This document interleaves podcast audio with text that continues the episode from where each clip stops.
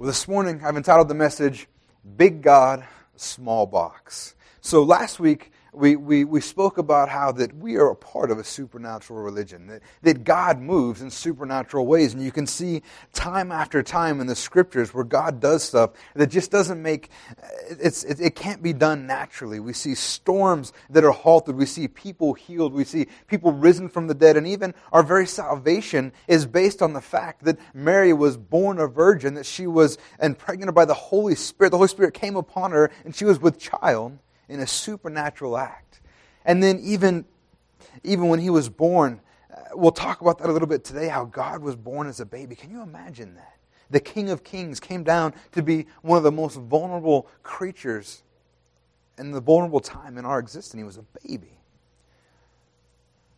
But as we, as we launch off of last week and we see that we're part of a supernatural religion, that God moves in supernatural ways, and He still does that today, I want to talk about today is how we tend to put our big God, our huge God, in a small box. Anybody ever did that?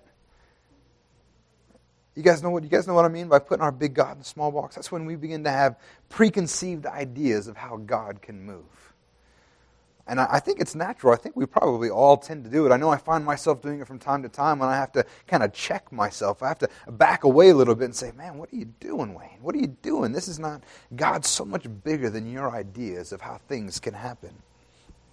See, the problem is, is that all too often that we limit God by our experiences. You understand? We limit God by our experiences we, we look at God and we go, man, God is, God is our Father, so He must be like our, our, our natural fathers in some way. You know, so what happens is, is, is especially if you, if you didn't have a great father, you begin to apply those attributes to God and you begin to think, man, he's probably just waiting for me to mess up. God's just looking out, waiting for me to screw up so he can beat me across the knees with a, with, with a stick and just put me in my place. Or we begin to think, you know what? My father wasn't very loving, so that must be how God is. God is aloof. God stands away from us. And already, just based on our experience of who our father is, we begin to put God in a box instead of looking at the scripture and who he is and how he works. Or what about this? Maybe your father was great, but your knowledge of God is primarily based on what you've seen on TV, what you've seen in the movies. And we begin to, to get these ideas of, of God as this wrinkly old white haired guy in heaven just watching down on us. And, or he's not real, or he's some mystical guy in the sky. And we, we get all these ideas based on who the TV says he is, or the movies say he is. But really, if you want to know who God is, you've got to spend time in His Word to see who, who He actually is, what He does. The other thing that we tend to do is we limit what God can do by what we think is possible. That's probably the greatest thing that, that we deal with. Because the truth is, is that the bigger the problem that we face, the more greater level of faith it's going to take to overcome it. So if you have a small problem, it doesn't take all that much faith to trust God for it. You know, if you just need 20 bucks at the end of the month so you can make sure you pay your electric bill, that doesn't require near as much faith as, say, asking God for healing from cancer. Matter of fact, the smallest level of faith that we can have that we need in the kingdom of heaven is the amount of faith to be saved. It doesn't take a whole lot of faith to be saved. You just trust God and believe that He died for you, that, that He made you brand new. But it starts, getting, it starts getting a little bit tougher when you're asking for those big things. You know, asking God to, to heal you from a headache is a whole lot different than asking God to, to heal you from a life threatening disease. It takes a whole different level of faith. And we live in a world today where, where now, you know, if a doctor tells you that there's no hope, there's nothing that we can do for you, we resign, we give up. Because we limit what God can do based on our experience or based on what some doctor says. Even though probably many of you, if you've been a Christian for a long time, have seen God just blow those ideas out of the water people with uncurable diseases. I've known, we've known people, uh, Pastor Michelle and I, that uh, the, the ones I've told you guys before, but they, hepatitis C is an uncurable, life threatening disease. And God has completely healed people from that. And they know she had it because they went in and they did more blood tests and they could see the antibodies in her body, but there was no more hepatitis C. Or a young man that, that had hands laid on him and he was cured of leukemia. And the problem was he was such an active kid. He was so healthy. He was a swimmer that by the time they, he didn't go to the hospital because he still felt pretty good because he was so active. And when they finally took him in, they said, This is, you know, you waited so long to come in because you were such a strong kid that it's so far, we can't do anything. And then he had hands laid on him. The church prayed for him, and he was completely healed of leukemia. But there's so many of us in our eyes that we have this I'm a, I'm a realist mentality. You know, like, you know, we're going we're gonna pray, but, you know, we don't really expect anything to happen because I'm, I'm a realist. And that's limiting God. That's limiting God's ability to work in your life. I want you to know that God is too big to be placed in a box. He is too big to be stuffed in this little idea of what we think He can do. His ways are not our ways. And also, all too often, actually, probably most of the time, God does stuff in ways that we would never do them. And things happen in ways that we would never expect. And I don't know about you, there's so many times that I've tried to tell God how I think it should happen. And uh, that never works out for me. Never, ever.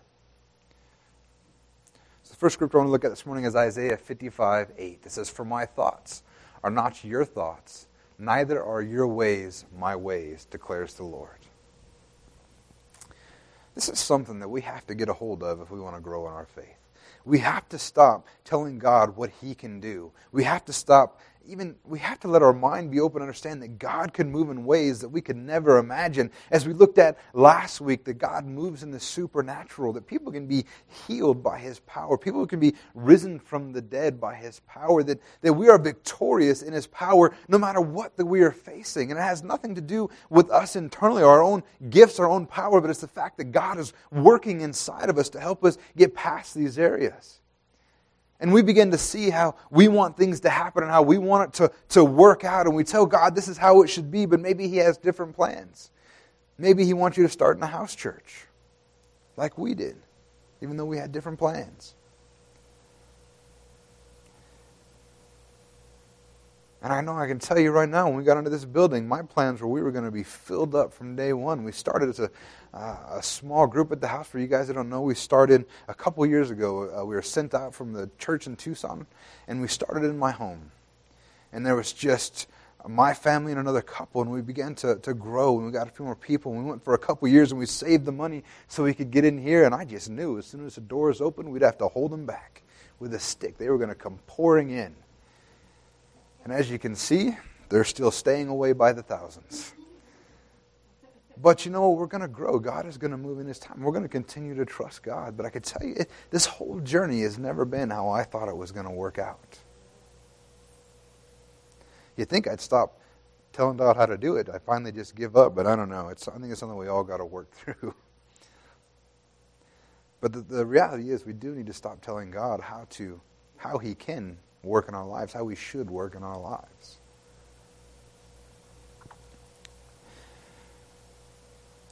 You know, if we don't understand and grasp that God has a better handle on the situation, that God has a better grasp on what we're going through, we're always going to limit God's ability to work in our lives. But I want you to know that God knows what's going on in your life, and He has a plan if you will just let Him work. Stop putting Him in a box and just let Him do what He wants to do and trust Him no matter what path that may lead us down. Amen? In 2 Kings 5 1 through 3, I want to start looking uh, over the next few verses or uh, slides here. We're going to look at the, the life of Naaman. And this is an interesting story for me because I think it perfectly illustrates uh, a man fighting with God, basically pushing back against God because he didn't think God moved how he wanted him to move. In 2 Kings 5 1 through 3, it says, Naaman, commander of the army of the king of Syria. So Naaman is a Gentile, he's, he's, a, he's a heathen, he's not a Jew. He lives in Syria, and he's the commander of the army of the king of Syria. And he says he was a great man with his master and in high favor because, and because by him the Lord had given victory to Syria. And he was a mighty man of valor, but he was a leper. And now the Syrians, on one of their raids, had carried off a little girl from the land of Israel, and she worked in the service of Naaman's wife. And she said to her mistress, Would that my Lord were with the prophet who is in Samaria. He would cure him of his leprosy. Now, this is an amazing story as I read this because there's so many things going on here that is so not the way I would be doing things. So, first off, we have somebody who's obviously an enemy of Israel, right? And God is the God of Israel. So, this guy's in Syria, and he's attacking Israel, and he steals this little girl in a raid. He takes her as a slave. And this guy, he's a pretty high up guy in, in, in Samaria. He's, he's the, or Syria. He's the, the commander of, of the king there. Basically, he's second in charge. He's pretty high up. He's got everything that you would think that he could ever want, but he's a leper. Now, fortunately for him, uh, he's in Syria, so at least for them, uh, being a leper didn't exclude you from the rest of the people. As you know, in, in Jewish law, that uh, if you were a leper, you were considered unclean. So you couldn't be, you weren't fit for worship, and you couldn't stay inside the camp because you could make other people unclean. But it wasn't quite like that in Syria. So he could, as long as he was doing his job, he was okay. But it's still a life-threatening disease. It's not a disease that you want to have. And it was terminal. I mean, it, this is this was going to eventually kill him. But anyway, he catches this little girl. He takes this little girl slave, and she's a, a young Jewish girl. And how many of you, if you think that you were taken captive, if you were stolen away when you were younger from your, even as an adult, if you were stolen away and put into slavery, how many of you would begin praying and trying to find a way for your master to be healed, to be cured? This guy that just stole you away from your parents, away from your friends, away from your family.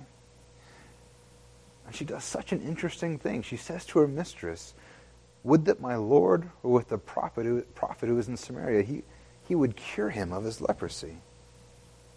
Blows me away the, the heart of this little girl, the understanding of God's love that she has.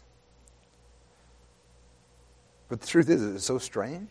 It's what we're commanded to do as well. Matthew 5:44 says, "But I say to you, love your enemies and pray for those who persecute you."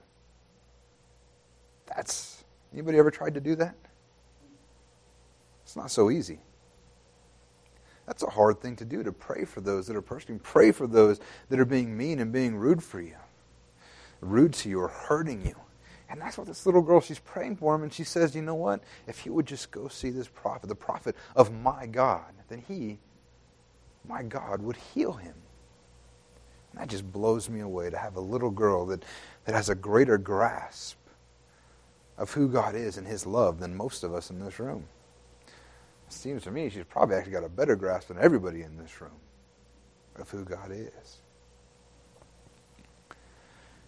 And as we read a little bit further along in 2 Kings 5 9 through 11, it says So Naaman came with his horses and chariots and stood at the door of Elisha's house. And Elisha sent a messenger to him, saying, Go and wash in the Jordan seven times, and your flesh shall be restored, and you shall be clean.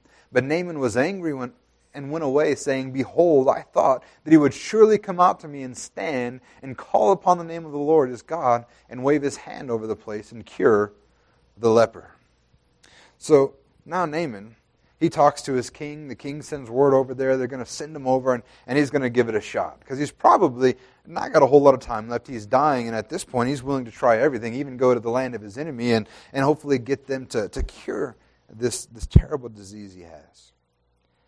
But Nonetheless, he's still a high ranking official of another country. And just like when we have other high ranking uh, officials come from other countries to the United States, I mean, we, we put them up in nice places. They're greeted almost like royalty. I mean, we, we definitely honor them in their position, even if uh, country to country we're not getting along, we still honor them. So he shows up, and Naaman expects to be received like a high ranking official or a prince, because that's how kings did things. That's how he should have been received. And it's funny because Elisha, he doesn't even come out to greet him. He doesn't even come out to say hi, let alone uh, at the door with you know an entourage and making sure that he's feeling honored and has everything that he needs. He doesn't even come to the door. He just sends somebody out. And then this messenger said to him, Go wash in the Jordan. And it's the messenger comes to him, Elisha sends a messenger, go wash in the Jordan seven times, and your flesh will be restored, and you shall be clean. What a weird thing to say. What a weird way to cure somebody. I mean, that's. I think I'm going to be. We'll see. Is, is we'll we'll, we'll uh, see Naaman here. He says he was angry and went away, saying, "Behold, I thought he would surely come out to me and stand and call upon the name of the Lord his God and wave his hand over the place and cure the leper." I mean, that's how I think most of us would think that Elijah was going to come out in this great peal of thunder and, and you know, talking in a, in a deep voice, This is God, be healed. Wave his hand over him, and, and we're going to see an amazing thing. But instead, Elijah says, You know what? Just go out and wash in the Jordan seven times. Get in there, wash down seven times, and you're good to go. And man, that is not the way that I would expect God to work. I think I would have had the same idea. I wonder what Elisha thought when God said, Go tell him to do this. He's like, Really? The difference is Elijah's like, All right, you're the boss. So then we see what gets Naaman in trouble. Behold, I thought. That phrase will get us in so much trouble all the time. When God wants to do something some way, and we're like, but I thought you would do it this way. I thought you wanted this. I thought you would do this. So you didn't even check what I wanted. You just begin to think. You begin to make assumptions. Anybody ever had that with their kids? Oh man, your kids do something, but I thought. what do we tell them? the problem is you didn't think. That's the that was the problem. But Naaman had a preconceived notion in his head. A preconceived Naaman had put God in a box already. He said, This is how God's going to act. He's going to stand up. Elijah's going to stand up, call on his God, and wave his hand over me. And he had this idea of how this prophet should act. He had an idea of how God was going to act. Has anybody in this room ever been angered or challenged that God doesn't respond the way you expected him to? Man, I keep looking back over this this journey as we've planted this church, and man, I see it time and time again, and I'm like, God, I don't understand. Like, if you just would follow my plan, this would go swimmingly. We'd be doing great right now. And I'm, I'm confused and I'm challenged, and I'm like, God, I know this is what you have for us. This is the promise you have for us, but if you could just do it like this then we're going to be okay. And I think with me, God just likes to mess with me. Because it's been like that from day one. Every time I tell God what I will or won't do, it heavily ends up being what I do or don't do. Every time.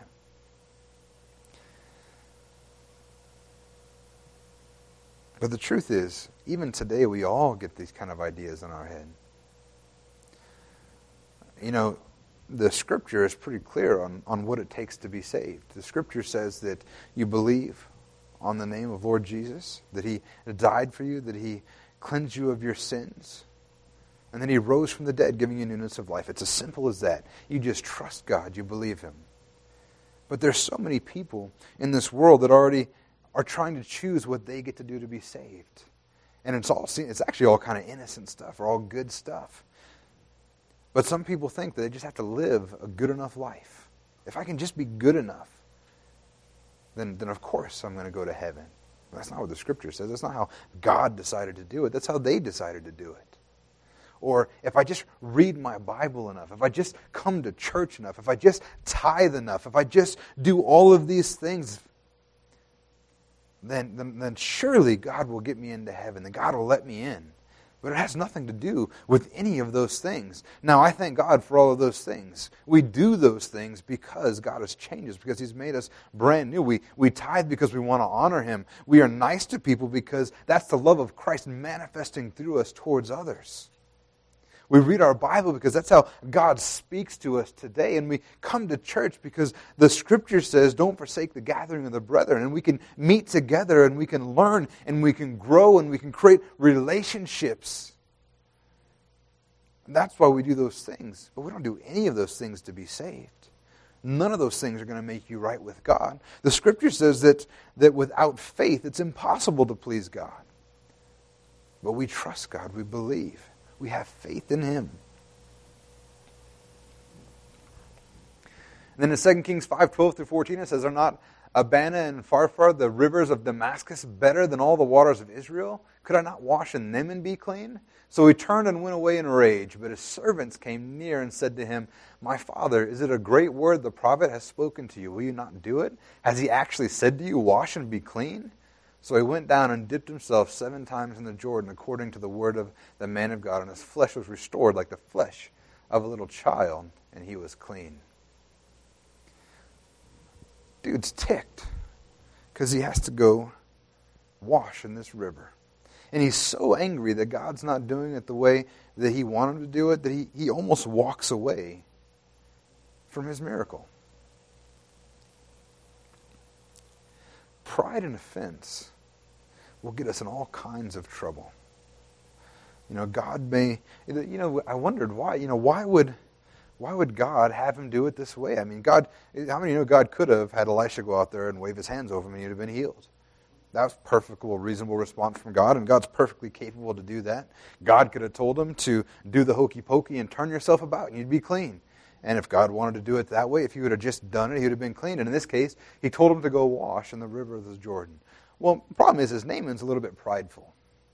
He thinks he's better than the Jews. He thinks that his rivers, the Abana and the, the Pharpar, are, are better rivers than the Jordan. He thinks they're cleaner. And he's, oh, why can't I just wash there? So God's saying, you know what, why don't you just take a step back and just humble yourself and be obedient to what I have for you? And it seems like his servants are the wise ones. He says, Hey, it's a great word the prophet said to you. Will you not do it? I mean, they, they don't get it. They're like, He said, You just have to go wash in the river. Go get in the river. And they, they're, they're not stuck with this pride that he has. They haven't decided that God, they haven't put God in a box. He's like, man, if that's how he tells you to do it, it's not that big of a deal.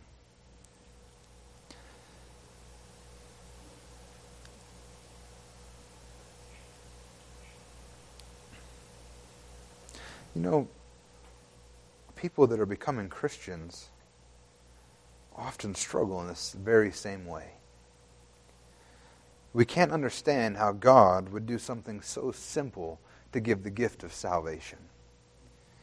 And people struggle and they're like, man, that can't be enough. That can't be what God wants is me to just trust Him.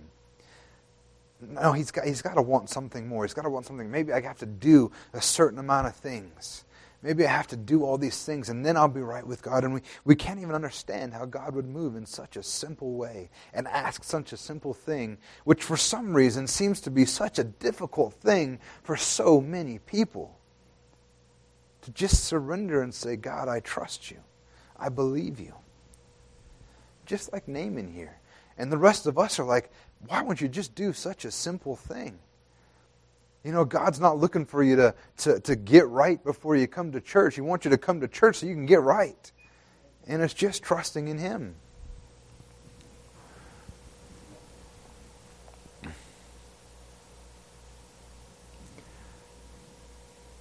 So then he goes down and dips himself seven times in the Jordan, according to the word of the man of God. And he was clean. Such a simple thing. Go down in the water and strip down. Now, this was tough for him because he really did have to humble himself. One, he's in front of all of his servants and in front of a bunch of people he doesn't know, and he's got to strip off his armor. And the people can finally see how bad the leprosy has him. They can finally see how ravaged his body is, and, and he's struggling with that. But he has to surrender and be humble. And many times, for God to move in our life, we have to stop being so prideful and stop thinking that we can do it on our own. Early, when my wife and I were married, I, I had a hard time trusting God because I could just do everything. And finally, God said, You know what? Give it a shot. And He stepped back. And my life crumbled around me. Our marriage almost ended. We filed for bankruptcy Uh, our relationships were terrible. And finally, I began to trust God because I realized that I couldn't do it on my own. And I needed Him. And I surrendered and said, Fine, God, do what you will. And, And obviously, our lives are a little bit different right now. I went from a, a, a guy who wouldn't bother trusting God because I could do it on my own to becoming a pastor. God moved in my life when I stopped telling him how to do it. And he'll do the same for you. I'm not special because God turned me into a pastor. There's nothing special about that. I'm just doing what God asked me to do. But God will do more than you can ever imagine if you'll just trust him. Ephesians 3:20 says, "Now to him who is able to do far more abundantly than all that we ask or think according to the power that is at work within us." If we would just be obedient to God, no matter what it is, no matter if we think it's silly or it's not the right way to do things, if God tells you to do something, trust him. And it may be that you'll go down in the water and dip seven times and come out perfectly clean. In 2 Kings 5, 15 through 19, it says, Then he returned to the man of God, and he said, All and he and all his company, and he came and stood before him, and he said, Behold, I know that there is no God in all the earth but in Israel. So accept now a present from your servant. But he said, As the Lord lives, before whom I stand, I will receive none. And he urged him to take it, but he refused. And the Naaman said, If not, please let there be given to your servant two mule loads of earth, for from now on your servant will not offer burnt offering or sacrifice to any God but the Lord. In this matter, may the Lord pardon your servant. When my master goes into the house of Rimmon to worship there, leaning on my arm, and I bow myself in the house of Rimmon, when I bow myself in the house of Rimmon, the Lord pardon your servant in this manner. And he said to him, Go in peace. You know, Naaman finally submits to God, and God was able to work. And even though it was an unconventional means, especially as far as Naaman was concerned, this is a very strange way to do something. God not only healed him from his leprosy, but the scripture says that his skin was like that of a baby. It was brand new, it was fresh, it was perfect. And he was thankful. And he says, You know what? Let me give something to Elisha for doing this. And Elisha, he doesn't accept anything because it wasn't Elisha that did it, it was God that touched this man's life. He wanted to cement in Naaman's mind that, hey, you trust God. You don't have to buy God. You don't have to give him stuff to, to get stuff from him. God loves you, and God's going to do these things no matter what because he loves you. And it has nothing to do with what you did. And, and Elisha just wants that to be cemented in his mind. Hey, you don't have to buy this. God loves you. And he did this because he wanted to.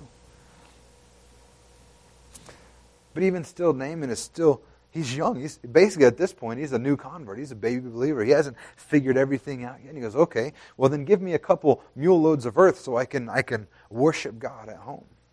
And this is interesting because one, he wants to worship God. That's good, right?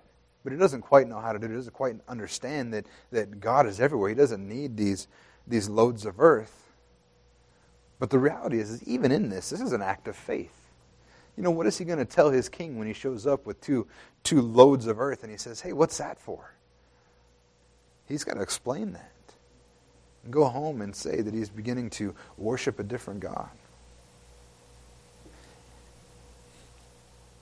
And he makes this commitment to offer sacrifices to no other God but God.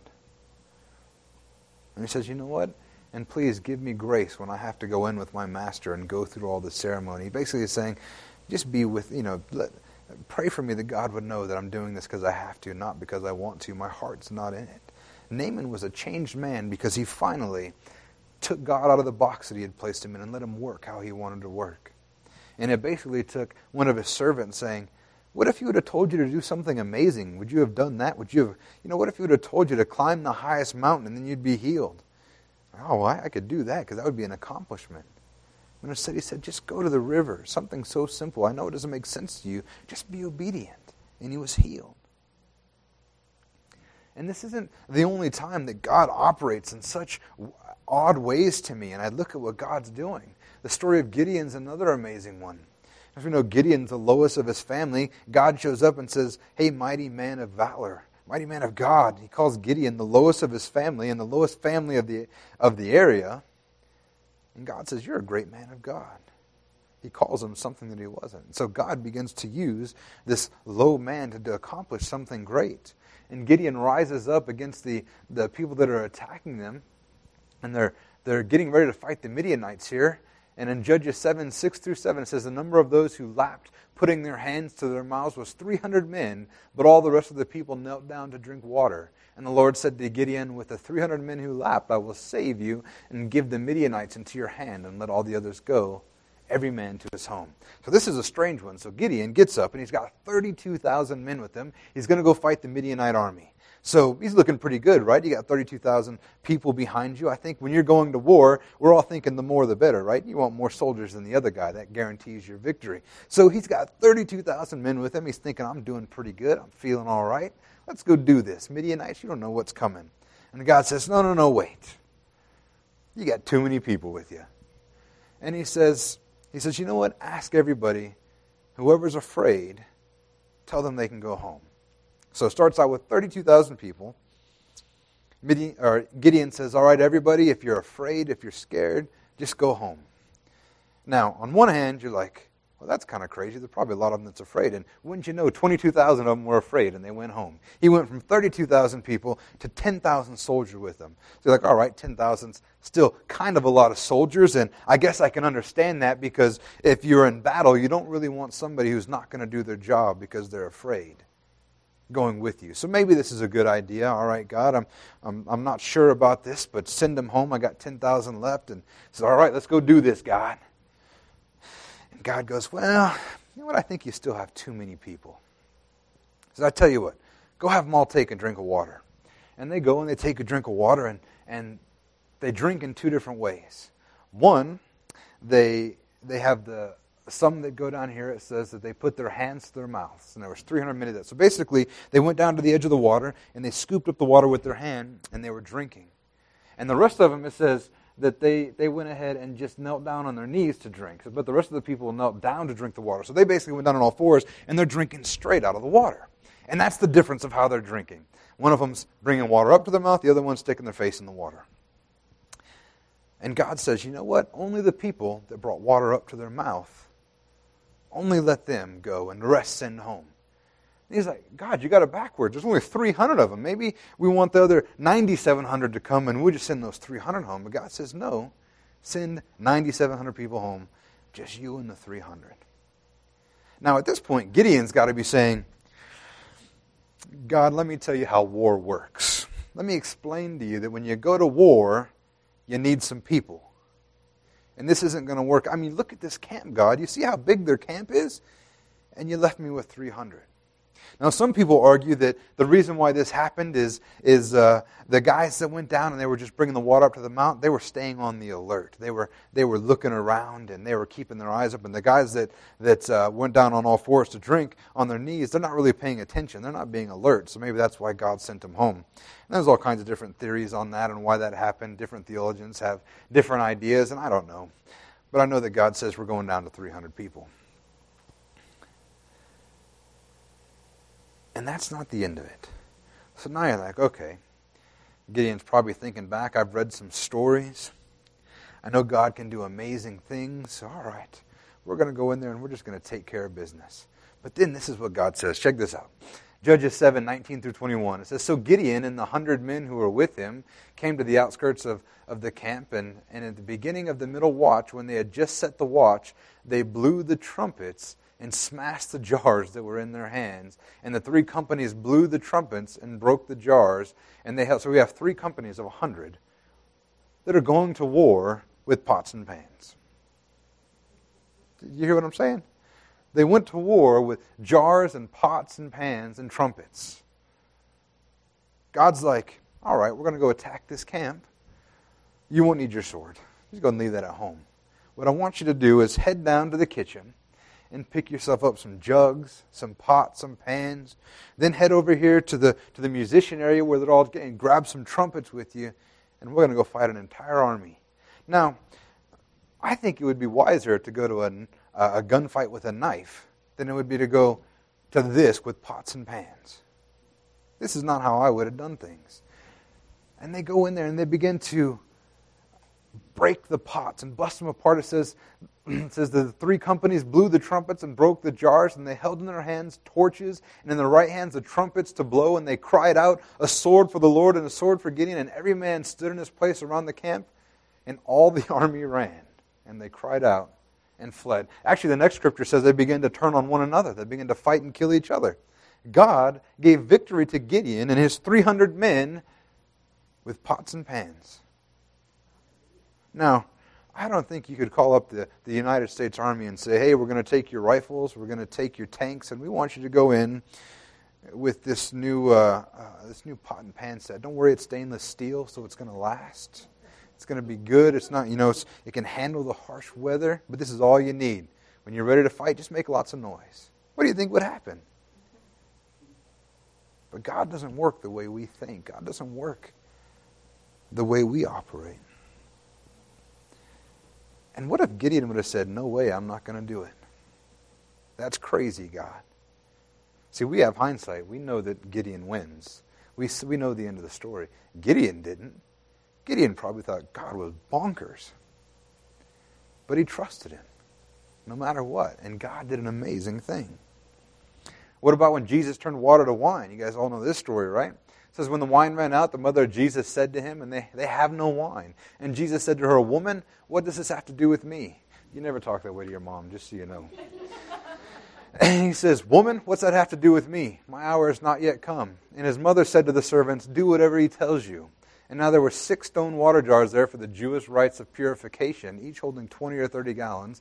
And Jesus said to the servants, Fill the jars with water. And they filled them up to the brim. And he said to them, Now draw some water out, take it to the master of the feast. So they took it, and when the master of the feast tasted the water, now became wine, and did not know where it came from, though the servant who had drawn the water knew, the master of the feast called the bridegroom and said to him, Everyone serves the good wine first, and when the people have drunk freely, then the poor wine but you have kept the good wine until now.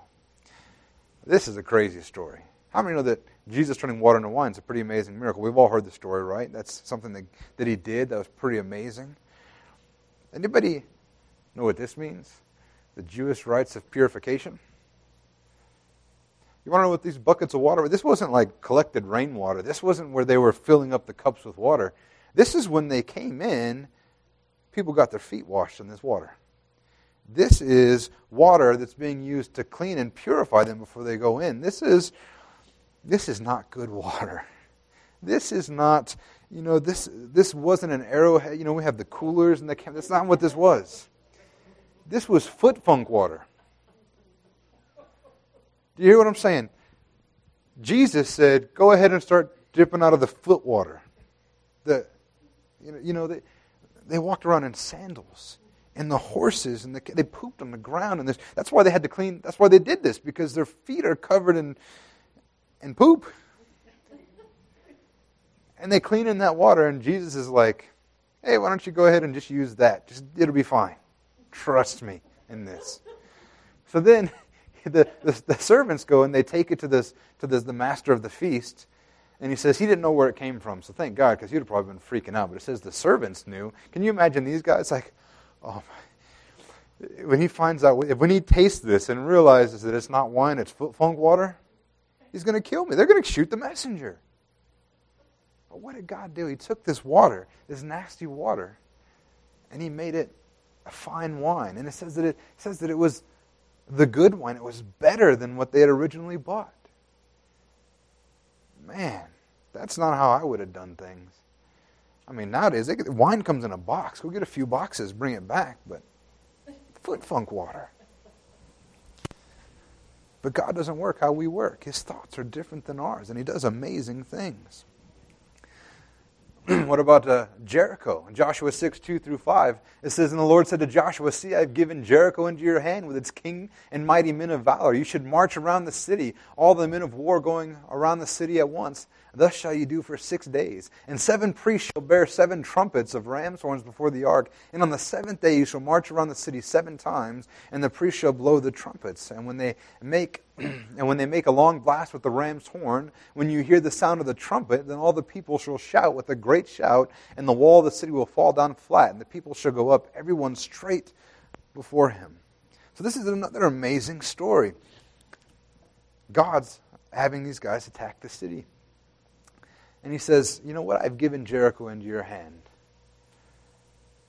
And once again, he doesn't give them weapons. He doesn't give them all these things. He says, Here's what I want you to do. For seven days, just march around the city. All right, God, I don't know what that's going to do, but all right, we trust you. They don't say a word. They march around for seven days. And on the seventh day, they all yell at once. They all scream. I mean, that's. You ever heard somebody say, "Man, they have a powerful voice"? This is a little. This is like that. This is where that probably came from, because these guys screamed and the walls fell down flat. Now, the interesting thing about these walls is, is when I picture this in my head, even now as I'm talking about it, I automatically picture like the wall in my backyard, you know, a single cinder block coming up. But that's not, this wall was probably tens, maybe hundreds of feet high. It's wide enough that two chariots can ride on top of it and pass each other. And this wall is massive. And it just fell down flat. You know, so this thing is so wide that if it would have just fell over like we picture in our head, right? Fell over this way, it would still be too tall for people to get over. Somehow this wall deflated or it sank into the ground. I don't know what God did. But God doesn't do things the way I think about it. He can violate the law of physics all he wants. He made him. But this wall falls down when they yell, when they scream. Can you, man, that's not how we would decide to do these things. You know, I would imagine that we would see, you know, fire come down from heaven. We say, God's going to give the city in your hands. You're like, yeah, we're going to see some fireworks now. The angels are going to come in, mop up. We're going to see fire come down from heaven. But no, God's just like, yell get loud on the seventh day. The walls came down and they were victorious.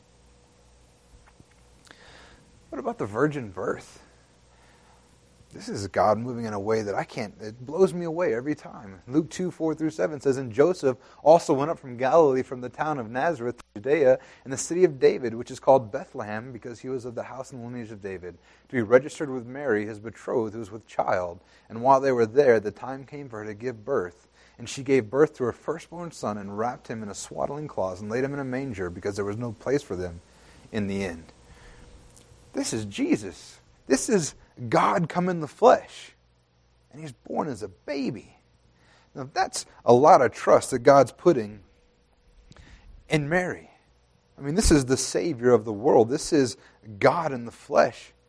And he comes down as the most vulnerable creature that we know. And he wasn't still, he was a baby. He still had to be fed. He had to have his diaper changed. He had to have all, I mean, when, when, when Jesus was born, somebody had to smack him on the butt so he'd start breathing. And this is, this is our God. This is our Savior. And he's born as a baby. Now, if I was God and I was sending down our Savior, I don't think this is how I would have done it. So thank God for all of you that I'm not God because we'd be in a much different place right now. I could probably say the same thing about every one of us in this room. Anybody else would have sent a baby to save the world? I mean, and this isn't even like today. Today, babies can, can survive anything, but back then, I mean, he was born in a manger. He was born where the animals lived. Uh, Michelle would have straight freaked out. She, she, she'd have been ordered calling ahead to the future. I need some some sanitizer, some of that gel because we got to get to town on this place. But God did that. He sent something so vulnerable who would, who would eventually grow up to be the Savior of the world.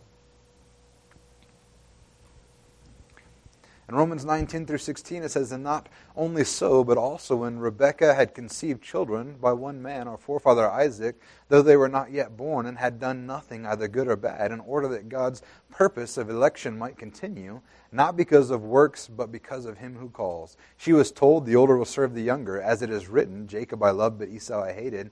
What shall we say then? Is there injustices on God's part?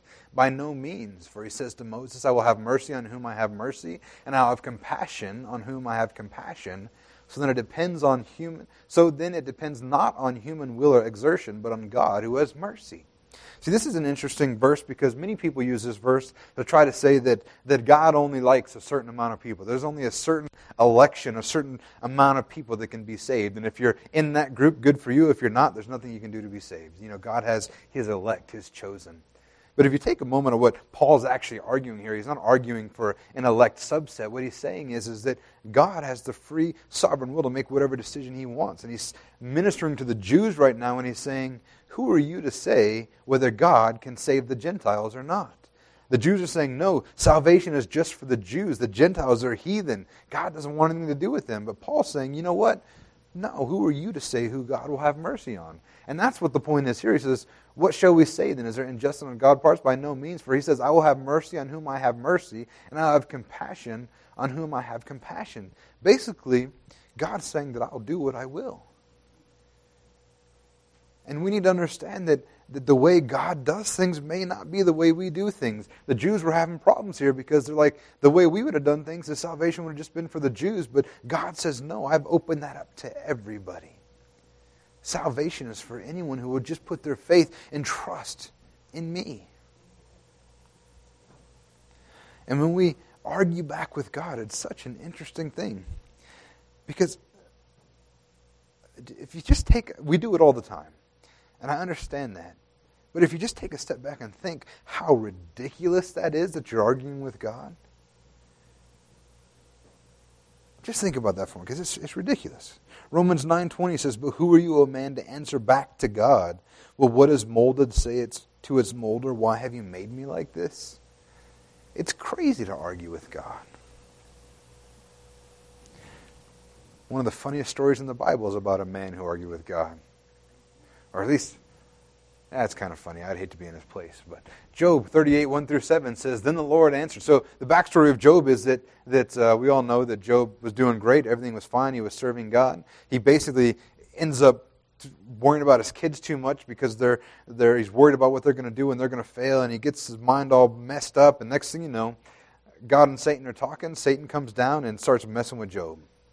And Job's having a bad time for a while. And Job's like, wait a minute, I haven't done anything. And he begins to argue with God and, like, come down here, God, and let me argue my case. And I want to tell you how it is. And this isn't right. And, you know, the whole works. It's, as you can see, it's like 40 chapters of this. So that's a very, very small paraphrase. So at this point, God finally answers. After this whole 37 other chapters of, of Job complaining to his friends and his friends trying to rebuke him, and then another kid saying, No, you all got it wrong. And it's a bunch of these people arguing and mainly Job arguing with God. And this is what happens Job 38, 1 through 7. Then the Lord answered Job out of the whirlwinds and said, Who is this that darkens counsel by words without knowledge? That's what happens when we argue with God. We're usually coming from a place without knowledge. We think we got it figured out, but we don't really know. And it says, Dress for action like a man. I will question you, and you make it known to me. Who wants to be in that position? And he says, Where were you when I laid the foundation of the earth? Tell me if you have understanding. Who determined its measurements? Surely you know. Or who stretched the line upon it? And what were its bases sunk? Or who laid its cornerstone? When the morning stars sang together and all the sons of God shouted for joy.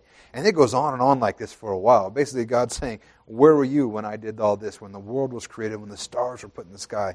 And he begins to rebuke Job. I can't imagine being on the end of something like this from God. But truthfully, that's it's what we should see in our head the response every time we argue with God and tell God how He should be doing something. And He can say, Where were you when I laid the foundation of the earth? Listen here, Jack, I think I got, I got a handle on the situation. I think I got it figured out. The truth is, is that God has infinite wisdom. He has infinite foresight. He understands what's going on. If you're going to trust anyone, it's got to be God. But I thank God today that man, he, He's patient with us in our ignorance. And truthfully, it's not even just our ignorance, but it's our arrogance that He's, faith, he's, he's patient with us. And I thank God for that because I never want to be standing before God and have this coming at me. We'll go ahead and end here today. Isaiah 40, 13 through 14, it says, Who has measured the Spirit of the Lord, or what man shows him his counsel?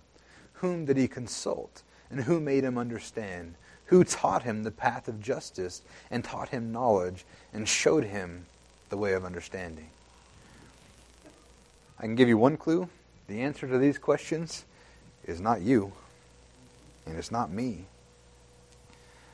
You know, there's so many examples of the Bible that mention things that just seem odd and don't make sense. Why would God do these things? You know, why did God put the tree in the garden in the first place? Why did he remove Adam and Eve from the garden after the fall? You know, in these things, he put the garden there so that we could actually make a choice. Because if we didn't have a choice, we'd just be slaves instead of friends, instead of uh, people that love God and him loving us. And if he wouldn't have removed Adam and Eve from the garden, then they would have had the opportunity to remain in that broken position. God actually blessed us by removing them from the garden so that they weren't permanently rendered broken. The flood in the ark, that doesn't make any sense. People being raised from the dead, we can't explain that. Story, you guys remember the story of the the oil that ran out? The the the the widow didn't have any money. Matter of fact, she was so poor she was going to have to sell her kids into slavery. You know, nowadays we're having a rough time and they come and repo our vehicles. They were going to repo our kids. And then God lets her begin to pour oil, and the oil doesn't run out. How does that make any sense? What about when Jesus fed the hungry with, with just a few loaves and a couple fish? He did it a couple times.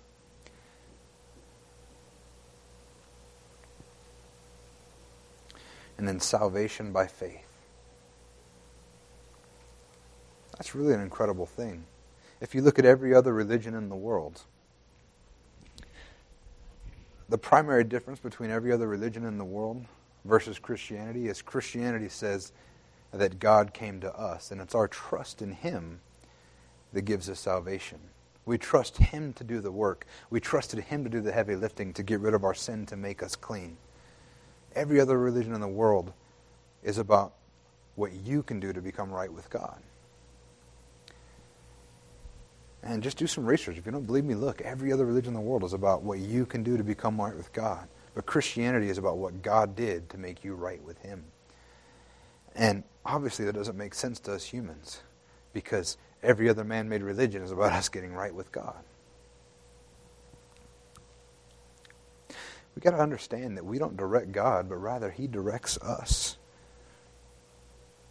And every time that we try to direct God, we actually limit His ability to work in our lives.